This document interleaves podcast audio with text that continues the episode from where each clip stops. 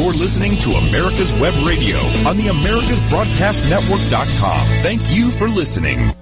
This is Professor Robert D'Agostino, professor at Atlanta's John Marshall Law School, and the show is Do Facts Matter? And unfortunately, uh, in today's political environment, particularly on the left, facts don't matter.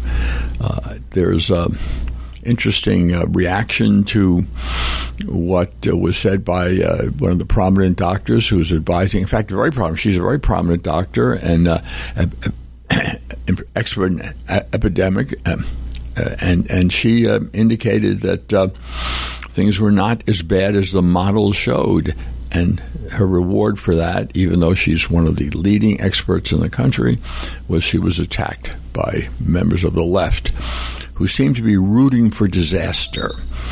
I guess uh, the feeling is if uh, there's a disaster befalls a country, they can beat Trump, and nothing's more important than beating Trump. So it would seem that some of the left are just hoping for a disaster and just reject what the, the what, the, many of the scientists are now saying that the situation will not be as bad as they uh, feared in the beginning.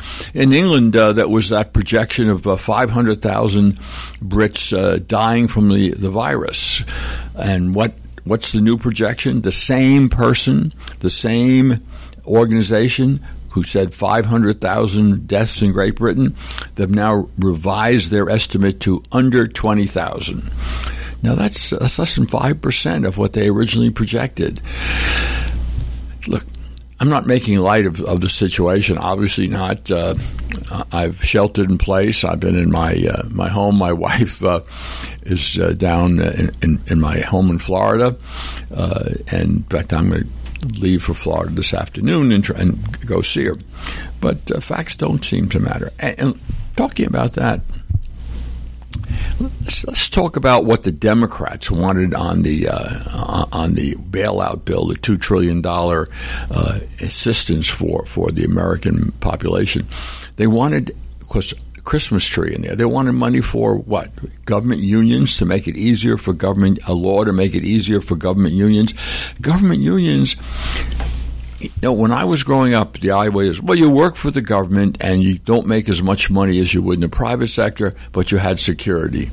Now, if you look at the studies, and, and you can check it out, don't believe me, just check it out, that in fact, federal workers make about 40%, if you include their benefits, make about 40% more than comparable people in the private sector. So they have both security and get more money. And the Democrats want to give them even more ability to, um, uh, to, to, to uh, uh, negotiate with the government. And when you're negotiating with the government, who are you negotiating with? When a public service union is negotiating with a with a government entity, they're negotiating with themselves because they're voters and they're negotiating with the people they have to elect or people who are assigned or, or appointed by the elected officials. It's not like private sector unions. And so the uh, public sector unions have uh, you know, done a lot to, let's say, uh, one would even go as far as say rape and pillage the the the, uh, the, the, the, the taxpayers, and the Democrats want to give them more ability to do that. Remember, initially, public service unions did not have the right to, to strike, did not have had very limited rights to organize, and that was changed by uh, President Kennedy. So that's, that's one interesting area. The other interesting area is they initially wanted to shove a whole bunch of money to Planned Parenthood, uh, the number one abortion supply. Uh, uh, supplier in the country that knew more abortions are due through or, or re- referrals to Planned Parenthood than anybody else. And of course, oh well, women's health, women's health. We have to. Well, most abortions have nothing to do with the health of the mother, nothing whatsoever, and nothing to do even with uh, the uh, a child uh, or baby who's who's born ser- seriously handicapped, uh, maybe with fluid on the brain and that sort of thing. The Guttmacher Institute, which is affiliated with Planned Parenthood and does surveys, in fact, the most accurate surveys about uh, abortion, abortion numbers, and the reasons for abortion, even they, affiliated with Planned Parenthood, can only come up with the fact that, uh, and they, under the way they say it, nine, nine hard cases, about 7% of all abortions are hard cases. The, the rest of the abortions are convenience abortions. The number one reason women give for having an abortion I'm not ready for a child. Number two reason I can't afford a baby right now. Three reason I've completed my childbearing. Next reason I don't want to be a single mother. Then I'm not mature enough to raise a child. A baby would interfere with my education career. My husband or boyfriend wants me to abort. My parents want me to abort. What about what what what about those reasons which according to Guttmacher, about 93% of all reasons for getting abortion has to do with the health of the mother or the handicap of the child. Facts don't matter to the left. And uh, abortion has become the substitute for infanticide. Although the governor of uh, Virginia and the law that was pending in New Jersey and the law passed in New York would seem to uh, go over the line into infanticide.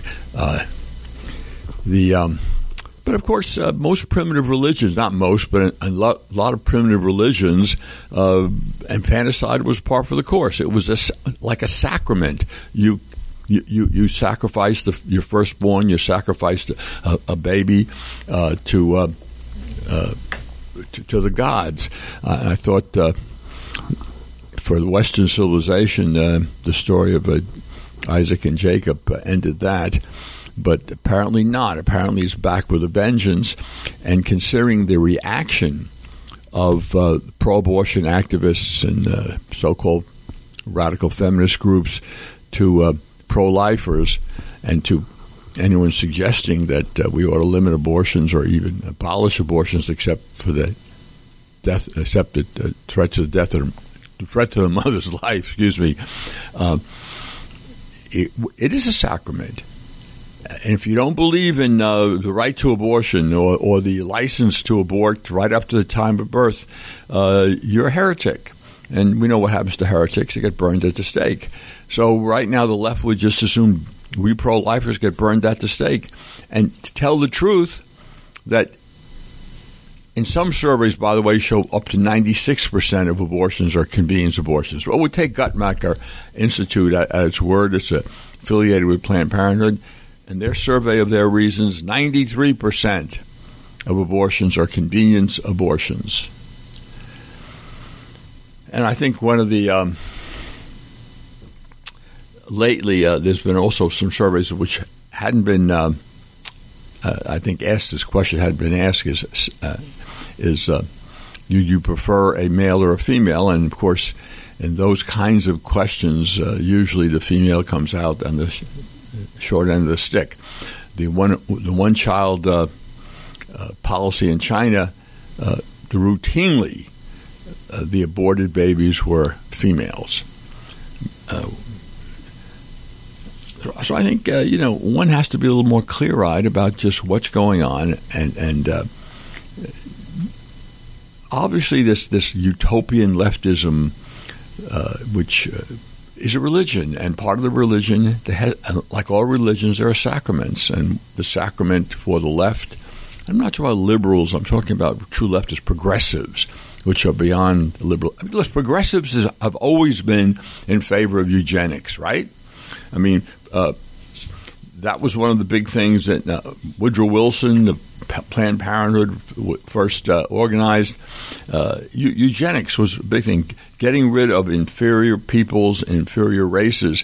I mean, uh, Hitler invited the leaders of the United States eugenics movement to Germany, and uh, he was uh, Hitler was very impressed with them, and there was one comment, and you can look this up by one of the leaders, and I forgot who it was, that said uh, uh he really uh, really uh, thought that, that that Hitler had the better of it because they couldn't in the United States they couldn't kill anybody who needed not to live because that would have been murder. Whereas Hitler was free to, uh, terminate the lives of those whose lives were not worth living, and and to show that things haven't changed, there was a very interesting. Um, uh, very interesting uh, uh, interview with uh, by the New York Times. It was published by New York Times Magazine with Supreme Court Justice Ruth Bader Ginsburg. And sometimes, as someone said, the veil slips. And let me read uh, what George Weigel said about this. It certainly did in a recent New York Times. I mean, the veil slipped. It certainly did in a recent New York Times Magazine interview with U.S. Supreme Court Justice Ruth Bader Ginsburg. There, in the course of relating her surprise at the court's 1980 decision upholding the Hyde Amendment, which banned federal funding for, for abortion, Justice Ginsburg had the following to say about legal history, social policy, and political surprises. This is a direct quote from Justice Ruth Bader Ginsburg in an interview with the New York Times Magazine. Quote, Frankly, I had thought that at the time Roe was decided, there was concern about population growth, and particularly growth in populations that we didn't want to have too many of. So that Roe was going to be then set up for the Medicaid funding of abortion pop, now think about that. Populations that we don't want to have too many of. Doesn't that uh, reflect the eugenics movement? And just exactly who are the populations we don't want too many of? What group gets the most abortions per, per capita? And that's African Americans, blacks.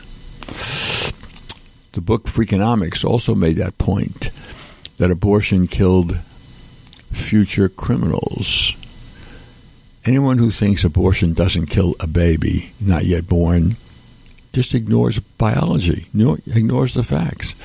It's not just undifferentiated differentiated cell because the excuse is, well, uh, a, a, baby's not a baby, not a really human until it has a soul, and ensoulment occurs at uh, birth.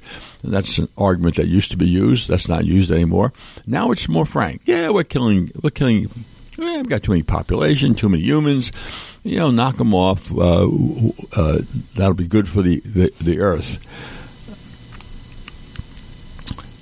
But I say then uh, the the, um, the National uh, Reproductive the uh, National Reproductive Rights Action League NARAL had no comment when asked about what Justice Ginsburg said. Now you can imagine if a Republican or a conservative said something like that, the out the outcry would have been incredible. So, but no, it comes came from Justice Ginsburg. So, what the heck? She wants to see people we don't have too many of eliminated or reduced in numbers. More convenient, convenience abortions are, are what what she wants, and. Uh, but it goes on and on like this. Uh, the ignoring the f- facts, ignoring the fact that the United States has reduced carbon emissions more than any other country, despite pulling out of the. Uh, I'm up against a hard break. You're listening to America's Web Radio on the AmericasBroadcastNetwork.com. Thank you for listening. This is Professor Robert D'Agostino, Atlanta's John Marshall Law School back with the show. Do facts matter? And uh, let me let me shift gears for a moment and uh, talk a little bit about the assault, not only on the Second Amendment, the right to bear arms, but also on the First Amendment, which is a very very uh, troubling uh, situation. And you can see participating in the assaults on our constitutional rights, first first as well as Second Amendment uh, in various ways. Wells Fargo, Bank of America, Citibank, Twitter, Facebook, Google, Yahoo, YouTube, Verizon, Visa, Mastercard, AT&T, Bix, Dix. Uh, let me read something for you. This is from um, a pamphlet from the Freedom Center, which is uh, Michael Horowitz's uh, center, and uh, I'm sorry, David Horowitz. This is David Horowitz's Freedom Center, and this is written by um, Daniel Greenfield. And here's here's an interesting thing. In 2017, MasterCard released a statement saying that in order to maintain its principles of, quote, tolerance, respect, equality, and diversity, unquote, it would no longer allow the use of its cards on, quote, hate group, unquote, sites that, quote, make specific threats or incite violence, unquote. It did not clarify the source of this list of hate groups, but the same year, Color of Change, a group founded by CNN's Van Jones, had rolled out Blood Money. Color of Change's Blood Money campaign set out to pr- pressure MasterCard, Visa, and other card companies and payment processors into cutting off financial transactions, which means donations, of course, for groups that had fallen afoul of the Southern Poverty Law Center. Now, the Southern Poverty Law Center, of course, is uh, the leading left wing hate group, and any group that they don't agree with, let's say any group that's for traditional marriage, thinks that uh, uh marriage is between one male and one female, that's a hate group. Any pro life group, that's a hate group. Any Christian group, that's a hate group look at the list for the Southern Poverty Law Center, and you'll and you'll figure out that I'm not exaggerating. Uh, Blood Money's list of quote white supremacist hate groups unquote included a black church in Harlem, ex-Muslim groups, the American College of Pediatricians, and the David Horowitz Cre- uh, Freedom Center. True to its Southern Poverty Law Center origins, the list was a smear campaign populated by false entries, lies, and basic errors of fact. And MasterCard still went along. In 2018, MasterCard cut off the Freedom Center. That's David Horowitz's Freedom Center. Its message cited Color of Change's blood money list and falsely claimed that the center sites had quote content which is hateful in nature unquote and quote which may be advocating for violence unquote it did not actually list any content that was either hateful or violent now that's interesting because of course uh, the southern poverty law center was asked fairly recently why uh, Antifa was not on the list of hate groups. Antifa, who had uh, precipitated riots, violence, beaten people up, uh, started fires in, in front of buildings, smashed windows, uh, why they were not listed. And the response from the Southern Poverty Law Center director, uh, Mr. Cohen, was, well, that's not the hate that we're concerned with. That's not the hate we're concerned with. They're concerned with the hate of Christian groups saying that marriage should be between a man and a woman. You know, I had um, a, a, credit card which was um, Chase, the, the, Chase credit card, and um, because uh, Chase and J.P. Morgan are, are, tied up together, Chase Bank and J.P. Morgan, the investment bankers, and J.P. Morgan sent a million dollars to the Southern Poverty Law Center, and I then sent the credit card back to Chase. Uh, if you if if J.P. Morgan is going to support a, a, a left wing hate group like uh, Southern Poverty Law Center, by the way, the Southern Poverty Law Center has been sued by a number of organizations for defamation, and uh, we'll see what happens. Uh, and by the way, the million dollars is peanuts to the Southern Poverty Law Center. They have millions overseas and, funds in Europe, uh, 40 million, something like that, and, and, along, along, with the millions of endowment they have here in this country. You know, we used to joke about it that uh, Southern Poverty Law Center, uh, they have a, historically a lot of. Um, because of the civil rights and because of the, the Jewish commitment to civil rights, which was early on, they have a lot of uh, Jewish uh, contributors, donors. And so we used to uh, kind of joke that, uh, and, and every time the Southern Poverty Law Center needed more money in the old days, they would send out letters to their donors saying, you know, the Baptists are coming. And uh, and the reaction would be a flood of money from their Jewish donors who were uh, concerned about, uh, know, uh, proselytizing and that sort of thing. Um, that's not so true anymore, but the the the uh, it is it has become essentially a a a scam, a, a money making scam for the people who work there. Um, the uh, by the way, once uh, Mastercard took action against so-called hate groups, uh, the uh, Visa followed, and you have a lot of statements from various heads of, of major corporations uh, that uh, indicate their support for limiting free speech and certainly for limiting the rights under Article uh, under the Second Amendment, uh, right to bear arms, uh, and it's really tr- quite troubling. Uh, and you say, well, why, why, why do all these uh, business, you know, big businessmen, why are they, why are they going along? Well, this idea of being respectable they want to get invited to the right parties. They want the Hollywood stars to, uh, uh, to, to to invite them when they're in town. They they want uh, they want Hollywood stars to come to their parties. Uh, it, it, it's partly a cultural thing. Uh, largely a cultural thing for a lot of them. They want to be accepted. They want to be the right. Uh, I wrote a letter recently to Covenant House. Now, Covenant House, of course, does a lot of great work. they take teenagers 16 17 18 year old 19 year old 20 year old young folks uh, in that are on the street get them off the street get them away from the pimps get away from uh, uh, the violence of the streets feed them clothe them and they do a wonderful i've been a long time contributor i've probably been a contributor to covenant house from its very beginning so i'm going back 20 years maybe or more uh, and I wrote him a letter and I said, look,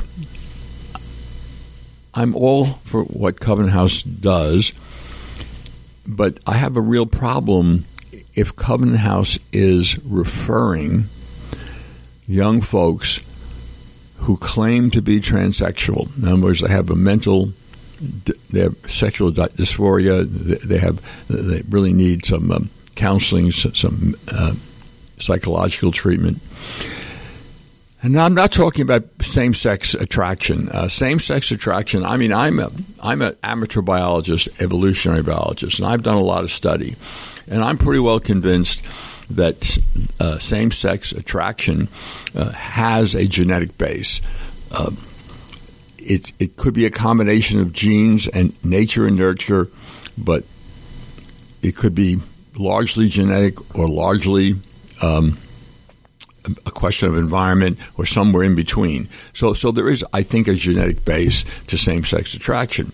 Uh, most people uh, uh, uh who have that. So I'm not talking about same-sex attraction. I'm talking about this idea that I'm XY and I can become XX, or I'm XX and I can become XY.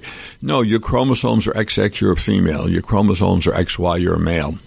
And so I was a little troubled by. Um, the possibility, I don't know if this has happened, I haven't gotten a response from the letter yet, that Covenant House was referring young folks for hormonal treatment or, or uh, sex change operations, uh, sex readjust, uh, gender readjustment. Now, look, hormonal treatments and sex change operations are terribly dangerous.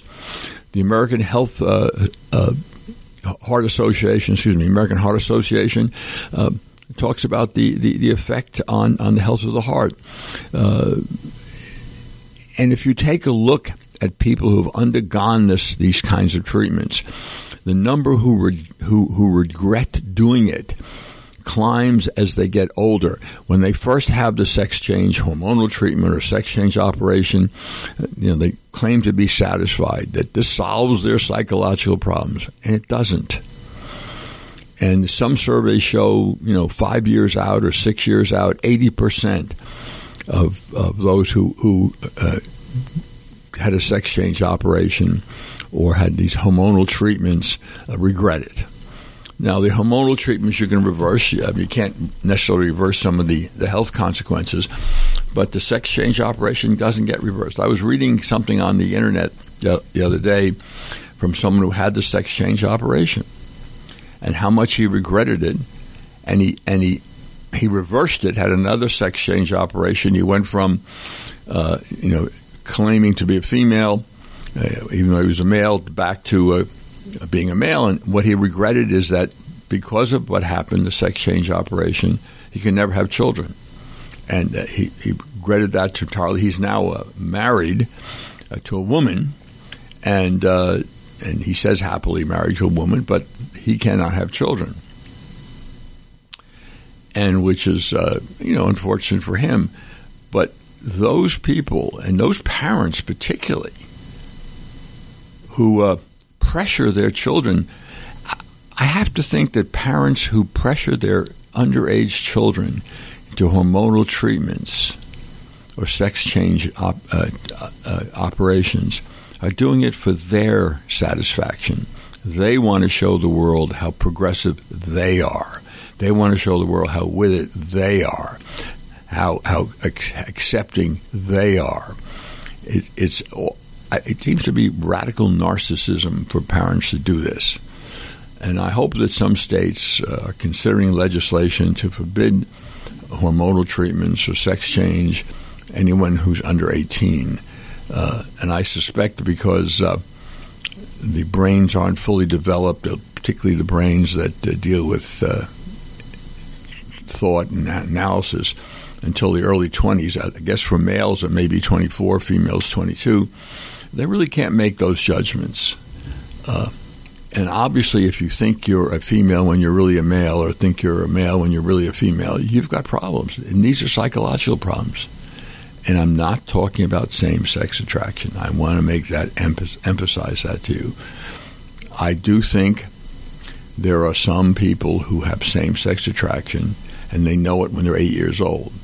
And there are some people who, who have same sex attraction and they figure it out when they're 18.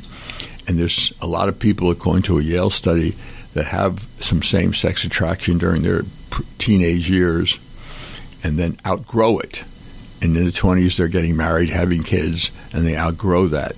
So for some it's a phase, but still there's probably three percent uh, of uh, uh, of the people who are actually uh, homosexual, lesbian or gay. They're homosexual, and they're not going to change. They're not going to outgrow it.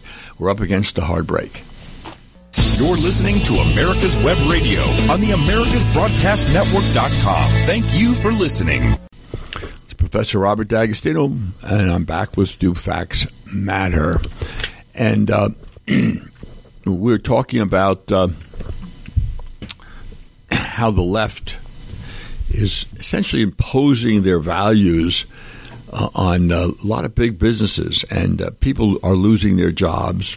People are uh, uh being, in fact, physically attacked for uh, for having uh, views that uh, don't c- uh, comply with with the left.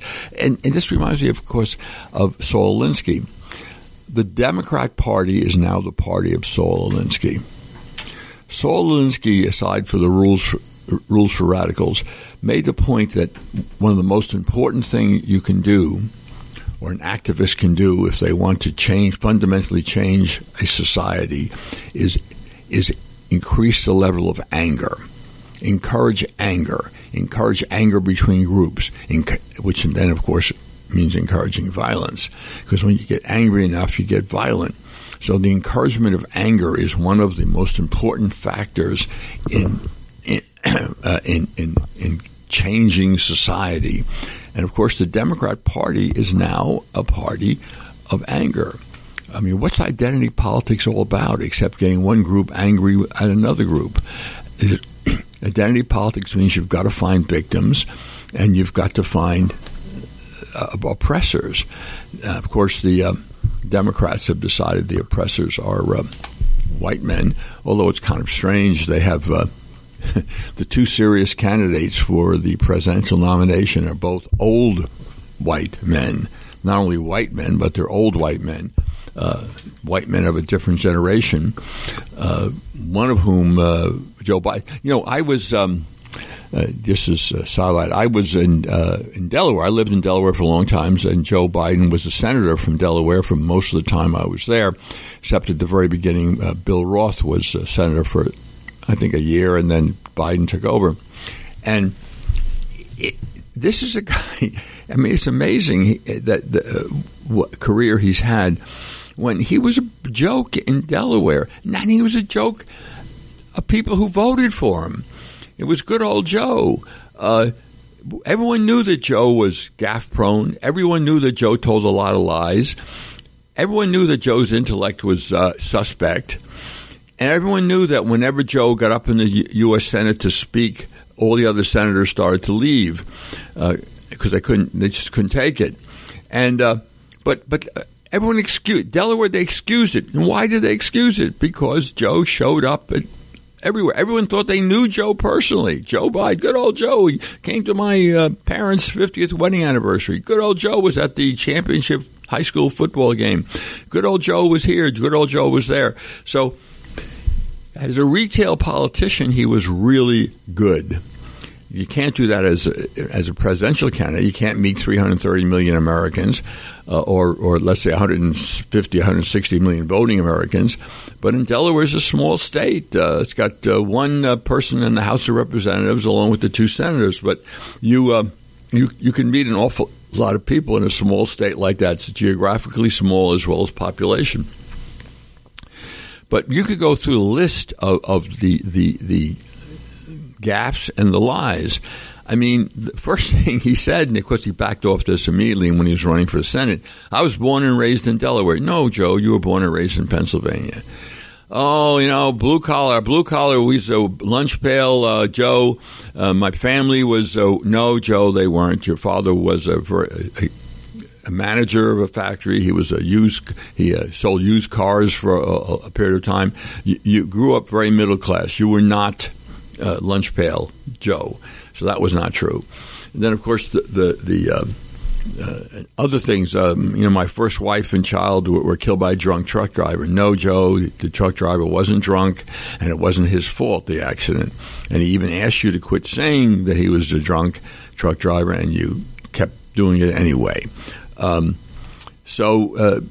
I, I, marched with the civil rights uh, uh, activists. No, Joe, you never marched with anybody. Uh, and it goes it goes on and on and on. And of course, the big thing was w- when he read his life story, had a speech, and uh, and this speech turned out to be the life story of Neil Kinnock, the uh, labor leader in Great Britain and United Kingdom. That was his life story, not Joe Biden's. He plagiarized the entire thing except for the name. He put his name in there. That was a and now he was running for president. He got caught with that. But then again, Joe also reportedly plagiarized a paper in law school. Oh, and that's Joe also claimed he was near the top of his class in law school, and the truth of the matter is he was near the bottom of his class in law school. So, and of course, the latest thing, he was arrested in South Africa. He backed off that pretty quickly uh, when uh, Andrew Young said, mm, "I was there. I don't remember that." Uh, so, so there's there's a whole history of, of not only gaffes but, but lies, and uh, I don't think I don't. It, it seems to me that what's happening is the Democratic establishment is using Biden to stop Bernie Sanders.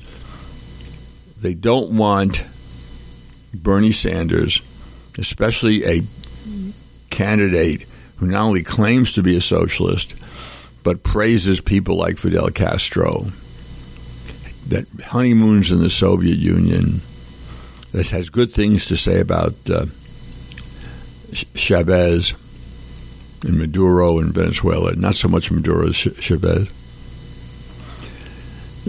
And they feel pretty sure that he will not only lose an election, but he'll take down the Democrats. So they're using Joe Biden to to to uh, stop Bernie and I think they've succeeded.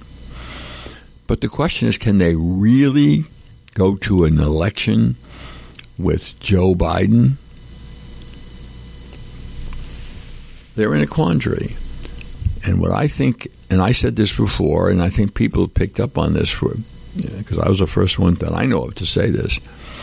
That even if they allow Joe Biden to get the nomination at the convention, look and see, who the VP nominee is.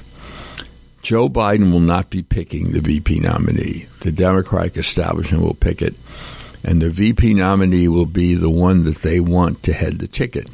Now, it's, since it's uh, identity politics, Democrats are committed to identity politics. We know it's going to be a woman because Biden said so, so it looks like they'll have to pick a woman. But the, the woman they pick may be the one that they really want to run against Trump. Maybe.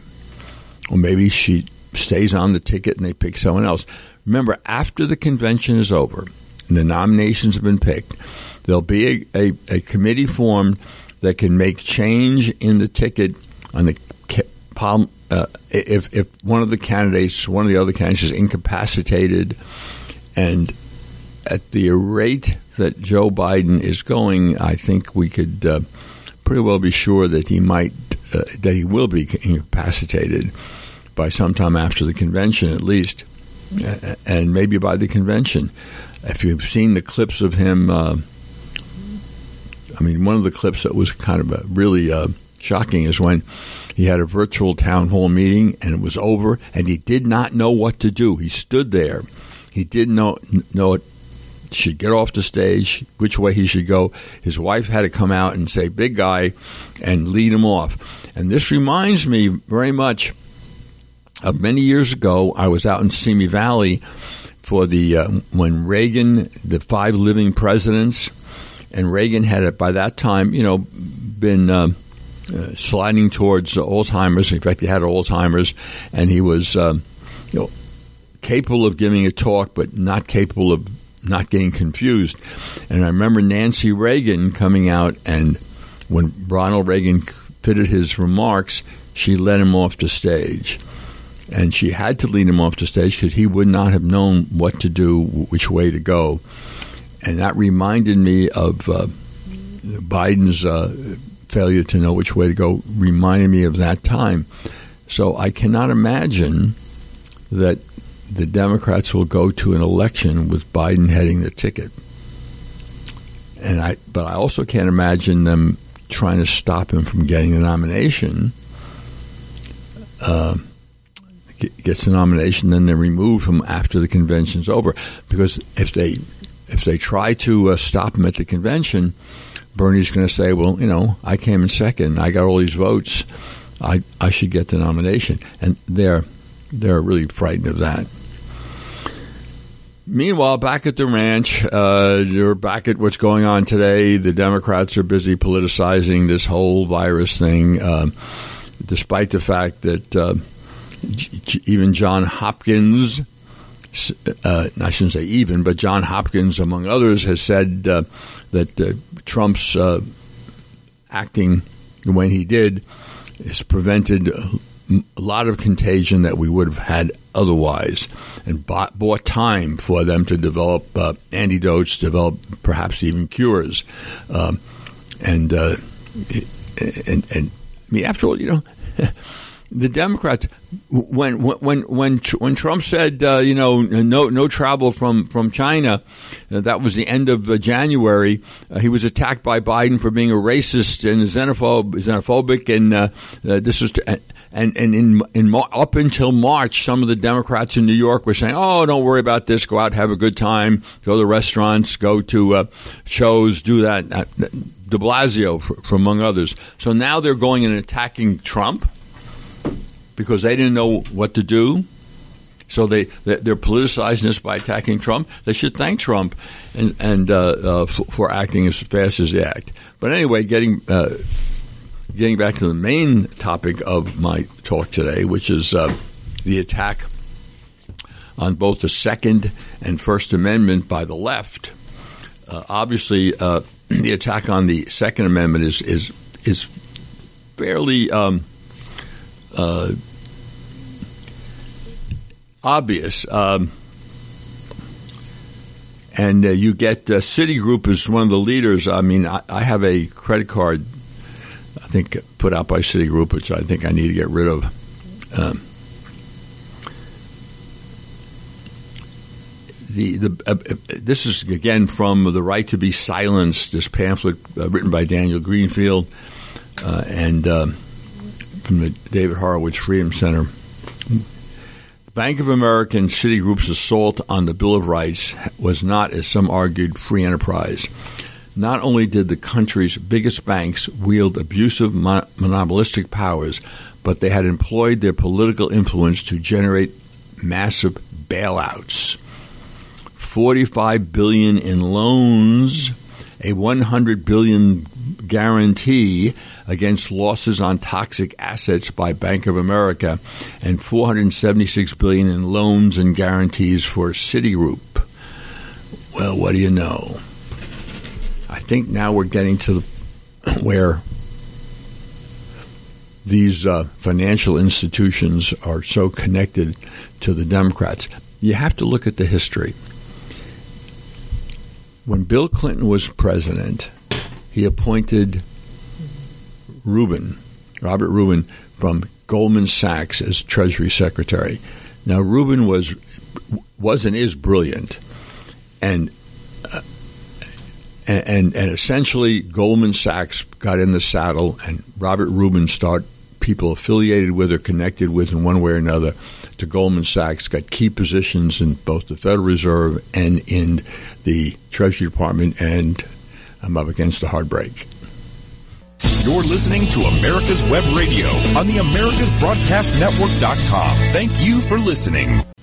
This is Professor Robert D'Agostino back with Do Facts Matter, and I was talking about all these bailouts that the Citibank got and Bank of America got, and uh, as an explanation for, for why why all these groups uh, have become so tied in with the Democrat Party, and and the reason, look, if you take a look at the billionaires in this country, and go go go to the internet and say top 10 billionaires, and you got to include George Soros, although he just transferred $18 billion to uh, one of his foundations, uh, left wing foundations, so he may not be on the list anymore. But uh, if you t- take a look at the 10 top billionaires in this country, nine out of 10 are Democrats. And I'll have the names for you the next show. I'll just go right down the list.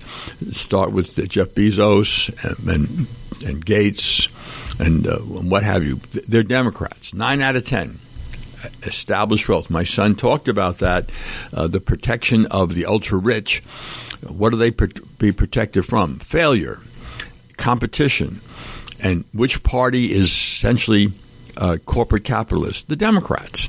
We have two systems in this country of, of economics. We have free market capitalism, which small businesses, medium-sized businesses are subject to the to, to the competition of the marketplace, and we have corporate capitalism, where there's too big to fail, where these um, where these ultra-rich folks uh, want a centralized government, want power in the center to protect them from losses. 45 billion, 100 billion dollars, 476 billion in loans and guarantees for the Citigroup. That all came from the federal government. All came from the control that was really, from modern times, initiated uh, under Robert Rubin uh, and the Clinton administration, and that didn't change under the first Bush, uh, second Bush, excuse me. So you had the Clinton administration for eight years. You had the second Bush for eight years. You had Obama for eight years. So it's not changed. So one of the fears, I think, of this group of, of ultra rich who only, mostly make their money by manipulating paper, not by producing something of value. I mean, once uh, something of value was produced, Microsoft or uh, uh, Amazon, then the the they become ultra rich not by what they've initially produced, but by the acceleration in the value of their stock. And they just sit on the stock and they kind of like, you know, rent seekers. They don't do anything particularly productive, but they get, get richer and richer because their stock values get richer and richer. Well, hedge fund managers. Uh, and, and right now we have these the, the, the repurchase agreements. Uh, look, we have two trillion dollars going to um, Uh, businesses and workers and to see them, try and see them through this disaster we're at right now. How much money is the Federal Reserve pumping into the system? Four trillion, not two trillion, four trillion. They're pumping in four trillion, and who is that going to benefit? It's going to undergird the paper shifting of the financial institutions. Something called re- repo, re- repurchase agreements. It's too complicated to discuss right now, but Goldman Sachs, J.P. Morgan, the other investment bankers are faced with tremendous losses.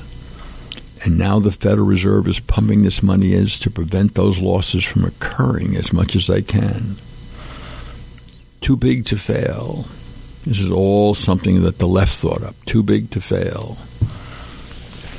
Obviously, the government wants a limited number of financial institutions, big banks, because it's easier to control five or six big banks than it is to control 20 or 30 banks. Look, Georgia, being a Republican state at the time, suffered uh, from the bank closures. Many, many small banks were closed in Georgia, and some people thought that was punishment from the Obama administration for the for Georgia being solidly Republican at the time. So they were going to get Georgia, including the bank I had part ownership of, Integrity Bank. I lost money quite a bit of money when that bank was taken over by the FDIC. Now, there, obviously, there was there was some uh, uh, things that occurred with uh, with uh, Integrity Bank. They got suckered by a, um, a con man on some loans, but I don't necessarily think they should have been closed or taken over, except that the leadership of that bank was Republican. Uh, it's like uh, it's, it's like the the cars, the car dealerships the Obama administration when they had to try to close down car dealerships. If there were two car dealerships that were fairly close together with the same uh, cars, let's say Chryslers or or Chevys or what have you, the one they closed was the one that the owners contributed to the Republicans. And there was a, I talked to one uh, one former owner of a car dealership, a family car dealership, Chrysler, Dodge, Jeep and uh, he said uh, very successful. And the Obama administration closed them down, and the another car dealership, you know, Chrysler Dodge Jeep, 20, 25 miles away, which was not successful. They lost money. The difference was the successful one, the ownership had heavily contributed to Republicans. The other one was apolitical. So they allowed the other one to survive, even though it was a lot less successful than the family dealership that they forced to close. Um, so uh, the the left uses look the, the the left will use any tactic to achieve power, any means to noble ends. It's a utopian movement and the Democrat Party is the political wing of a Marxist utopian movement. The mainstream media is their propaganda wing. So MSNBC, CNN, the main difference between lies they tell, it's in further of a goal. I mean, MSNBC, some despicable uh, Joe Scarborough. I, the other day, he happened to be flipping around the station looking for swamp people. Uh, I guess that would affect that would be offend the uh, the left shooting alligators, uh, even though there are more alligators than one needs. Uh, I can remember as uh, canoeing down the entire Suwannee River in 1971, and we barely saw an alligator. They were endangered, and then they got under protection. Now they're everywhere. I, I say that Florida has too many Starbucks, too many mosquitoes, and too many alligators. Uh, and uh, so, you know, the hunting season is is uh, is on for alligators in all those states. Well, um, I, that's just a side thing. Right? And I got off on that for whatever reason. But uh, in any case, um, taking a look at what, what's going on, we have a, a Democrat Party, which is the political wing of a Marxist utopian movement, and utopian movements always adopt some sort of a socialist or close to socialist economic system because they want equality. They're always anti-competition. Franklin Roosevelt administration, for example, the National Recovery Act, uh, where they uh, arrested a tailor for charging 25 cents for pressing pants or fined him instead of 50 cents because they decided that uh, 25 cents was unfair competition. The uh, that's true. Go look it up. The um, so we have a Democratic Party, the political wing.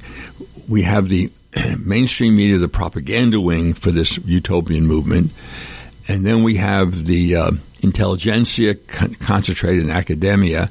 And remember, uh, Lenin always thought that the, the intelligentsia should rule, that the proletariat, even though they ruled in the name of the proletariat, the proletariat were not capable of knowing what's good for themselves. They were often suffered from false consciousness. So we have the intelligentsia uh, who should rule, and of course that really appeals to the academics in the history and the English departments, sociology departments, and uh, anthropology, etc., especially in the so-called soft sciences. And then we have the paramilitary wing, Antifa, and their allied groups, the various violent groups. Um, Black Lives Matter, the violent wing of Black Lives Matter. These are the paramilitary groups. So they got they got everything that they need in place, they think, in order to take the country. We'll see. I mean, the answer is if the Democrats are able to take the presidency, keep the House, and even take the Senate, then they've won. Uh, we, we will, the Republicans will never win another election. They will make sure of that because they will then amnesty 10 million illegals and fast track them to citizenship. There'll be no limits to fraudulent voting. Look at what Nancy Pelosi tried to put in this bill, uh, so-called uh, this bill that was supposed to be confined to, to, to helping people get this current crisis. There was a provision they she proposed in there that would have forbid asking for uh, uh, voter IDs. That's right. Forbid governments, local governments, asking for voter IDs. That would have required same day voting.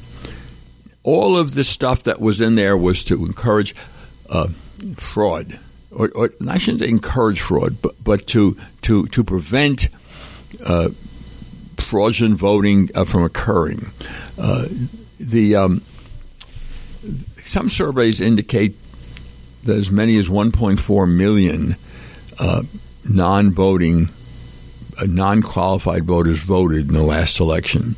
Some say it's four or five million. I don't, I don't know if it is or not.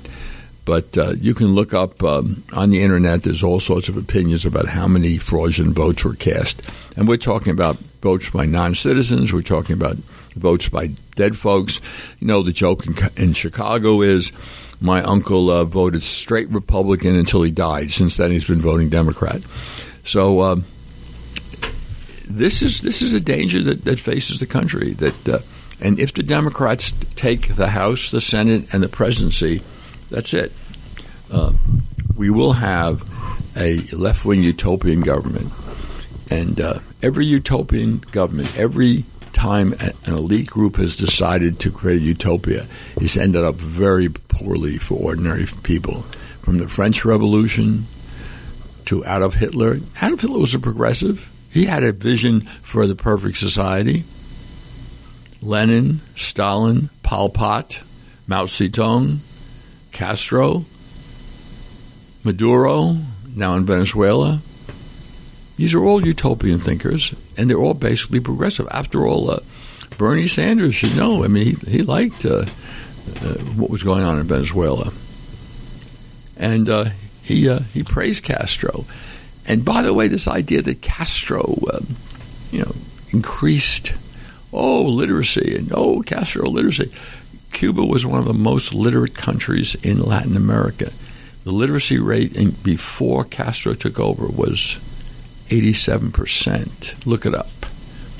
So maybe under Castro it became 95%. As somebody said, that way they could read the uh, their uh, their uh, the verdict of execution. You know, before they went to the executioner, they, they could they could read about it. Um, so I, I, you know, I think the American people have to think through exactly where we're going and why we're going to go there. Uh, there is a threat to liberty, and, and, and, and part of the threat is coming from the support of big business, big financial institutions, big banks. The show is over. Thank you for listening. You're listening to America's Web Radio on the AmericasBroadcastNetwork.com. Thank you for listening.